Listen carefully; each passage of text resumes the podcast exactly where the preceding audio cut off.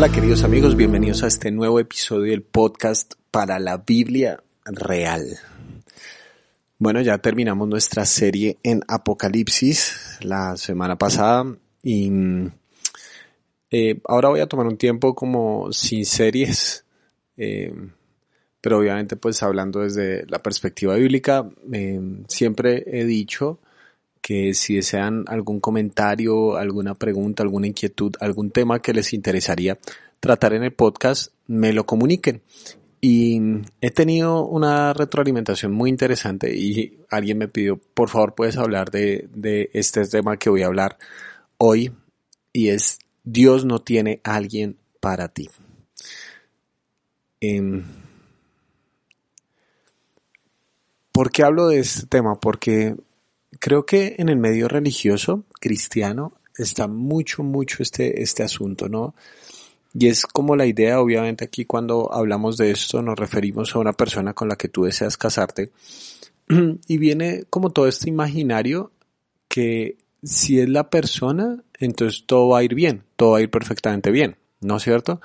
Eh, me di cuenta de esto porque hace un tiempo hablé con una mujer que lastimosamente estaba atravesando por, por un, divorcio, fue un matrimonio sumamente difícil, con un hijo eh, de por medio y demás. Y ella me dijo, sumamente dolida, dijo, yo había hecho todas las cosas correctas, ¿no?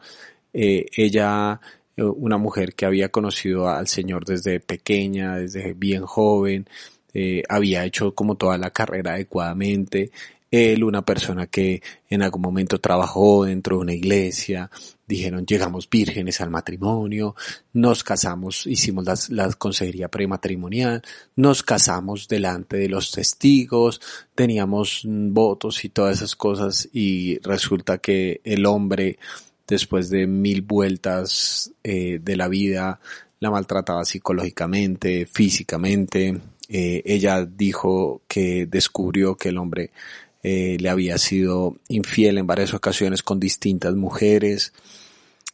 Y ella dijo, hice todo lo que se supone que debía hacer. Y, y no salió, no salió. Se suponía que era la persona que Dios tenía para mí.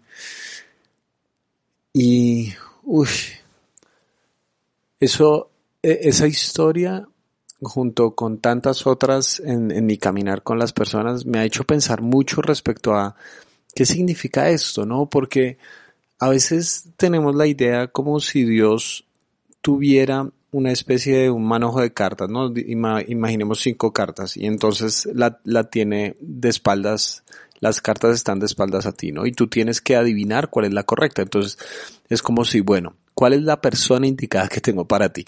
Entonces nosotros ah, miramos y entonces toca orar, pedir consejo, todas esas cosas, pero en última instancia, pum, mandamos la mano y Dios dice, bueno, sí, sí era, le pegaste. y, y si no, ¿cómo lo podemos saber? ¿Cómo, ¿Cómo podemos saber que es una mala persona o que no era la persona que Dios tenía para mí? Esa posición suena linda, pero, pero en última instancia, ¿qué tal que sea incorrecta?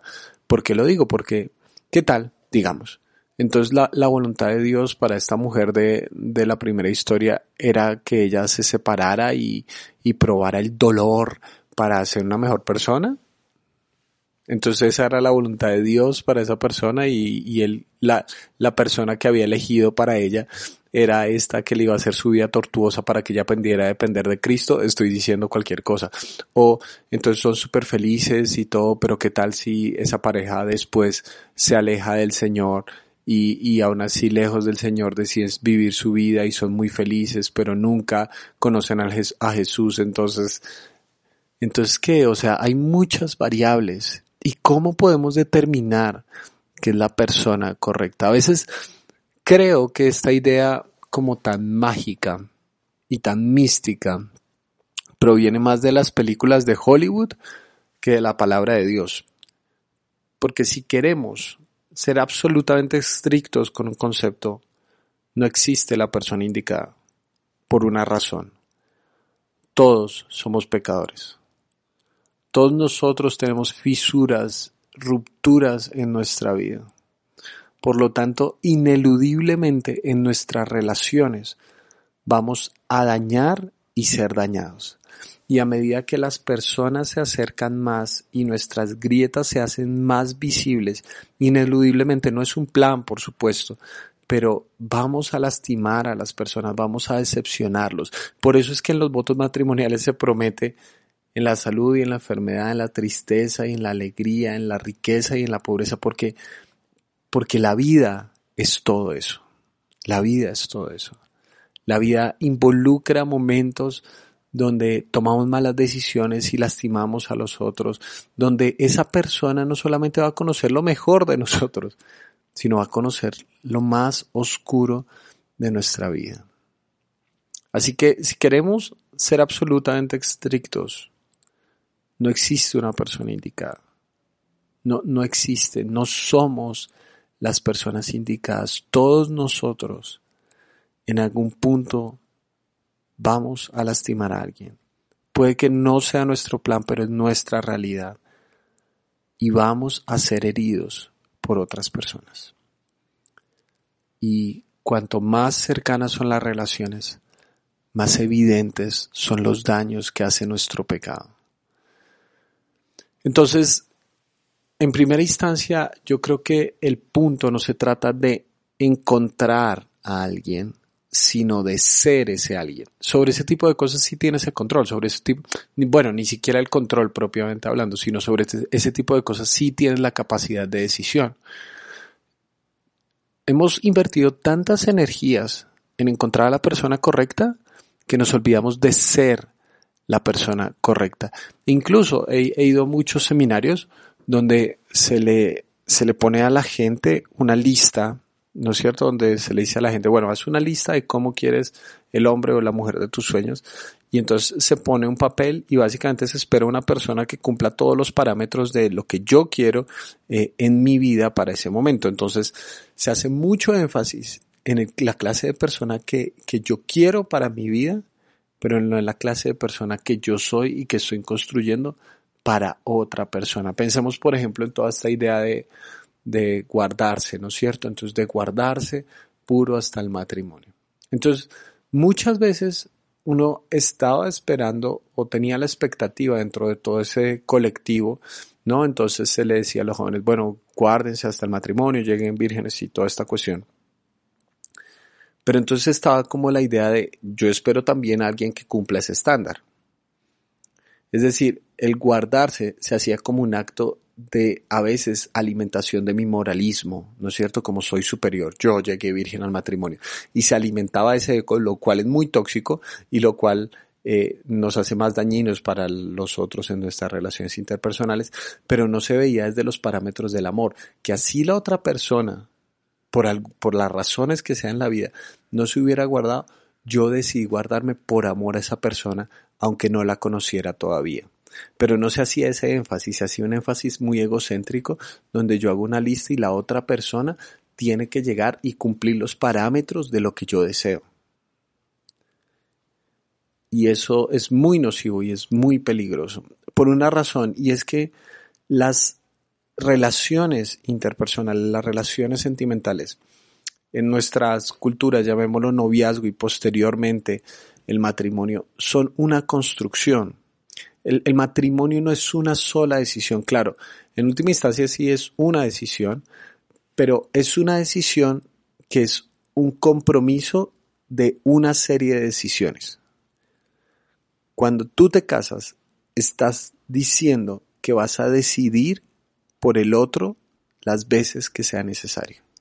El matrimonio no solamente es una decisión donde tú vas y firmas un papel o te ponen un anillo en la mano, e, ese es el evento, el evento que celebra un compromiso, un compromiso donde yo voy a tomar una serie de decisiones cada día de mi vida por mantener, cultivar y celebrar la relación que tengo con esa persona.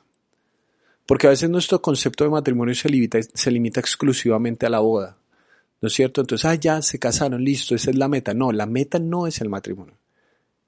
La meta no es la celebración, la meta es construir una buena vida. La, la, meta es no simplemente la institución, en estos días lo puse en mis redes sociales, que veníamos, venimos de una generación que pensaba que lo sagrado era la institución y no la relación. Entonces lo importante era estar en el matrimonio, pasara lo que pasara, gente que ni se hablaba, ni se determinaba, ni se conocía, se odiaban, vivían a veces algunos, conozco testimonios de primera mano de gente que dormía en camas separadas, pero estaban casados. Entonces esa es la institución. Cuando yo creo que lo que Dios decidió establecer es una relación, un vínculo en Génesis dice, dejará el hombre a su padre y a su madre y se unirá a su mujer y los dos serán uno. La esencia no es la institución, es la relación, la conexión, el compromiso de vida con una persona. Creo que esta idea de simplemente encontrar cuál es la persona que Dios tiene para mí eh, termina por ser muy enfocada en esa idea de la institución y no en el compromiso de vida y en última instancia como que le deja todo a Dios, ¿no es cierto? Como que, bueno, y si me equivoqué es culpa de Dios porque Él no me mostró la que era. ¿Cuánta madurez nos falta para aceptar nuestra responsabilidad dentro de nuestras relaciones? Porque las relaciones no son un evento de corto plazo, sino es una carrera de largo aliento. Y el punto no es adivinar, sino construir. Construir. Por eso en el Nuevo Testamento, incluso los apóstoles decían, si hay una mujer que está casada y su, su marido no, no conoce al Señor, pues siga manteniendo la relación siga manteniendo la relación, siga construyendo sobre esa relación. Porque ese es el punto. Es, es una inversión de vida donde tú estás con una persona. Ahora, la pregunta es, ¿deseas arriesgarte a construir con esa persona? Por supuesto que hay parámetros para eso, por supuesto que sí. Pero no se trata de que simplemente sea el indicado o la indicada, sino es la clase de persona con la que tú quieres compartir la vida, ¿sí? A veces eh, hemos insistido tanto y eso no se trata de que Dios te mostró, sino se trata de que estás obsesionado, obsesionada con una persona y lo quieres meter, es como el niño cuando está aprendiendo a meter en sus juguetes los círculos dentro de los círculos y los cuadrados dentro de los cuadrados y esta persona es cuadrada y se te has te, ha demostrado, sí, que es una persona que te lastima, que no quiere los mismos proyectos de vida, pero tú quieres y quieres y lo forzas y quieres meter ese cuadrado dentro del círculo a como lugar. Y, y bueno, eso más capricho y le puedes poner el término cristianese que quieras, ¿no es cierto? Dios me dijo, Dios me mostró, pero es que lloré, pero es que yo ayuné y yo soñé. Sí, claro. Pero es que los seres humanos también tenemos capacidad de decisión y también tenemos responsabilidad. Y en última instancia, el matrimonio lo que busca, a la larga, no es simplemente hacernos felices, sino que nos parezcamos cada vez más a Jesús. Ese es el propósito fundamental, que nos parezcamos cada vez más al Señor Jesús, que podamos estar en un vínculo con una persona, que podamos construir un vínculo amoroso de tal manera, de tal manera que podamos amar como Jesús amó. Entonces varios me dirán, ah, pero en la Biblia si hay una muestra de que una persona fue y le pidió al Señor que le mostrara la persona que tenía. Con esta historia que voy a, a, a leer, esta narrativa, Primero es que incluso esta narración muestra que toda relación es una construcción. Y con esta narración me pasa lo mismo que me pasa cuando la gente me habla de señales y se basa en la narración de Jefté, cuando Dios le dice a él, eh, perdón, de Gedeón, no de Jefté, sino de Gedeón, Dios le dice a Gedeón, Gedeón, quiero que tú liberes a mi pueblo. Y entonces Gedeón ya Dios le dijo claro, Dios le dijo claramente que esa era su voluntad, pero entonces él le pone un montón de señales y le dice, bueno, entonces que llueva de esta manera. Entonces si, si hay un vellón y el vellón está seco en las partes exteriores, perfecto, pero si está mojado en las partes interiores, entonces no. Entonces al otro día pasa exactamente y entonces después Gedeón voltea la cosa y entonces no, que los exteriores estén secos y el interior esté mojado. En fin, hace un montón de cosas. Y, y Dios cumple con eso, o sea, Dios le da todas esas señales, no para confirmar su voluntad, porque su voluntad ya estaba expresada. Es que el problema de las señales manifiesta la incredulidad de Gedeón en el llamado que Dios le había hecho. porque Dios ya había sido absolutamente claro, Dios ya le había dicho, hey, quiero que hagas esto.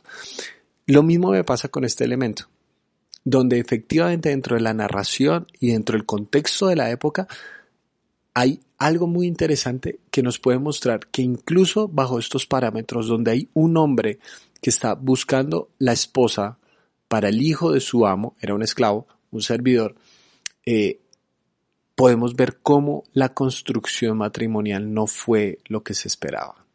Entonces, resulta que Abraham tenía un hijo que se llama Isaac, bueno, en realidad tuvo dos hijos inicialmente que eran Ismael y Isaac, pero su hijo, el hijo de la promesa era Isaac. Y entonces ya eh, Sara había muerto, su, eh, la esposa de Abraham, Sara había muerto, y entonces Abraham quiere dejarle una esposa a su hijo, ¿no? Entonces envía a un siervo suyo, a, un siervo suyo, para que vaya y busque esposa para su hijo Isaac. Entonces, eh, en primera instancia, obviamente no podemos decir que, más bien, en primera instancia debemos decir que es una narración y al ser narración tiene un montón de detalles que nos evidencian la cultura de la época. Por ejemplo, en esa época los matrimonios eran arreglados, cosa que nosotros no aplicamos en el día de hoy. Entonces no simplemente debemos coger, ah, no, pero es que el principio, no, tenemos que ser cuidadosos porque nos está describiendo lo que pasaba en esa época, lo que pasaba en ese momento. Y entre otras también se, se, uno se casaba con personas que tenían una cierta cercanía eh, de cierto grado de consanguinidad, o sea, con primos, que para nosotros, para muchos de nosotros eso sería como, hey, ¿qué le pasa? Entonces, Dios envía a esta persona, eh, perdón, Abraham envía a este siervo y se encuentra con esta situación donde él llega a un lugar y hay mujeres que están ahí y él dice, uff, Señor, ¿qué señal puedo poner para darme cuenta de esto? Entonces, permite que la joven a quien le diga, por favor, baje usted su cántaro para que tome yo un poco de agua y que me conteste, tome usted, y además le daré agua a sus camellos, sea la que tú has elegido para tu siervo Isaac. Así estaré seguro de que tú has demostrado el amor que le tienes a mi amo. Entonces, en primera instancia, tenemos que valorar el hecho de que él está hablando, este siervo está hablando de lo que Dios está demostrando por medio de este hecho y es su amor a Abraham. Es decir, que hay una familia que se va a extender.